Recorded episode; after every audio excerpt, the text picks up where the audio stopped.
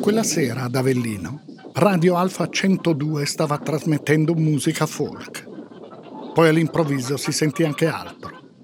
Prima in sottofondo, poi soverchiante, opprimente. Questa è un'altra registrazione. Stessi momenti, stessi luoghi.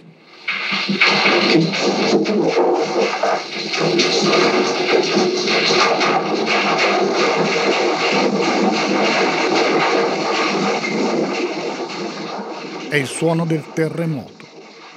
Durò 90 secondi, un minuto e mezzo. Qualcuno disse che sembrava un bombardamento.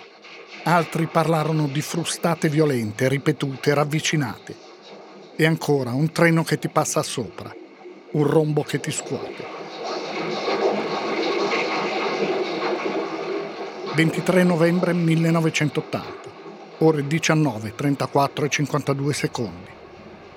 In quell'istante inizia il minuto e mezzo del terremoto che colpisce la campagna centrale e la Basilicata centro-settentrionale.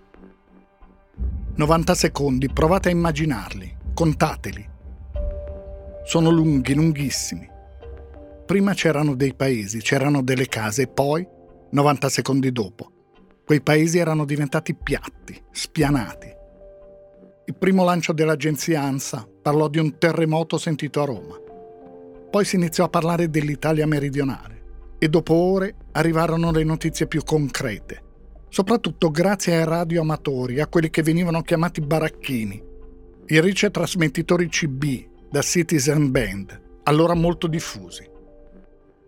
Trasmettevano e trasmettono sulla frequenza radio dei 27 MHz e attraverso i radioamatori che arrivarono le prime notizie, o meglio la notizia, sempre la stessa. È crollato tutto.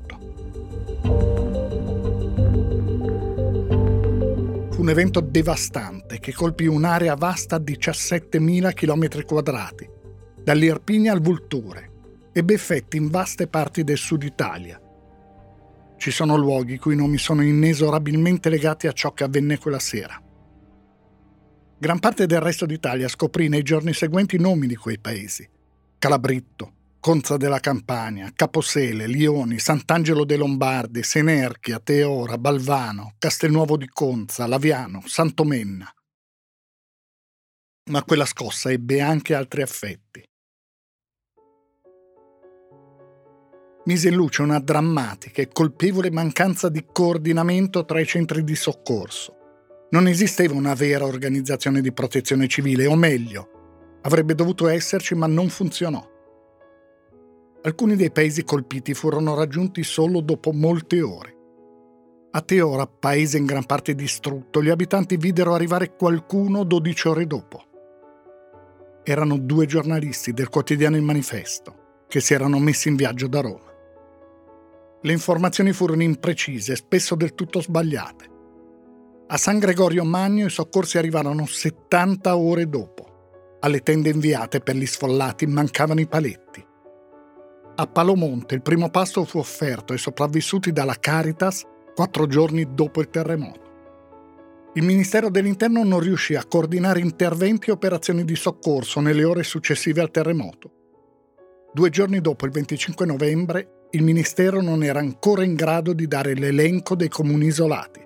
Non c'erano battaglioni dell'esercito che potessero intervenire in tempo reale anche quando l'esercito si mise in moto furono inviati soldati di leva spesso senza mezzi adatti ai soccorsi e senza preparazione. C'è una prima pagina di un quotidiano che è passata alla storia.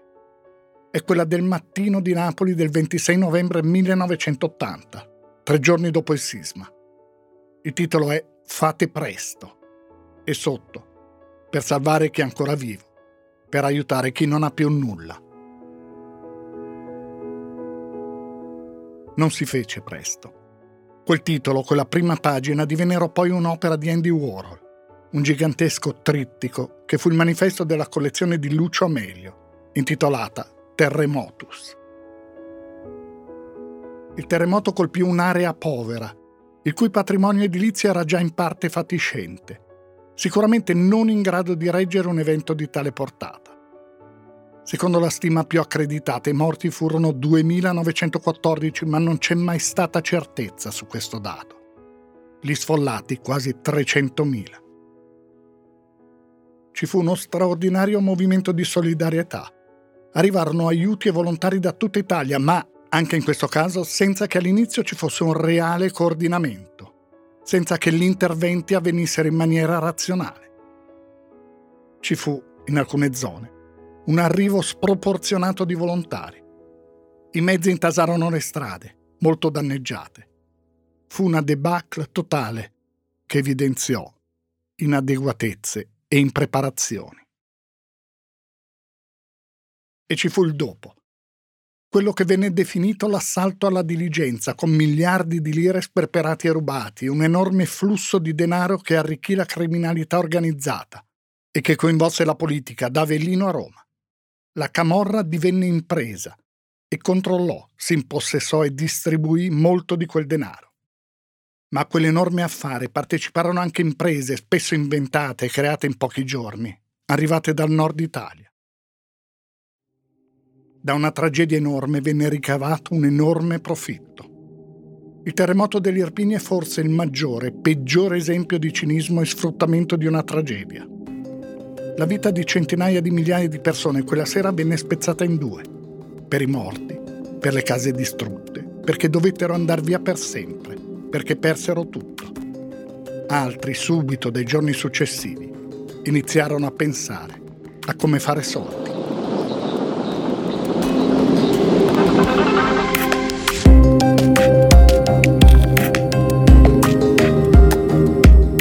Chiamo Stefano Nazzi e quella sul terremoto dell'Irpinia nel 1980 è una nuova puntata di Altre indagini, un podcast per le persone abbonate al Post che ogni due mesi racconta grandi storie di cronaca italiana.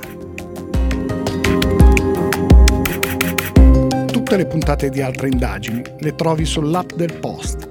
Se vuoi abbonarti, trovi il link per farlo nella descrizione di questa puntata oppure vai su abbonati.ilpost.it.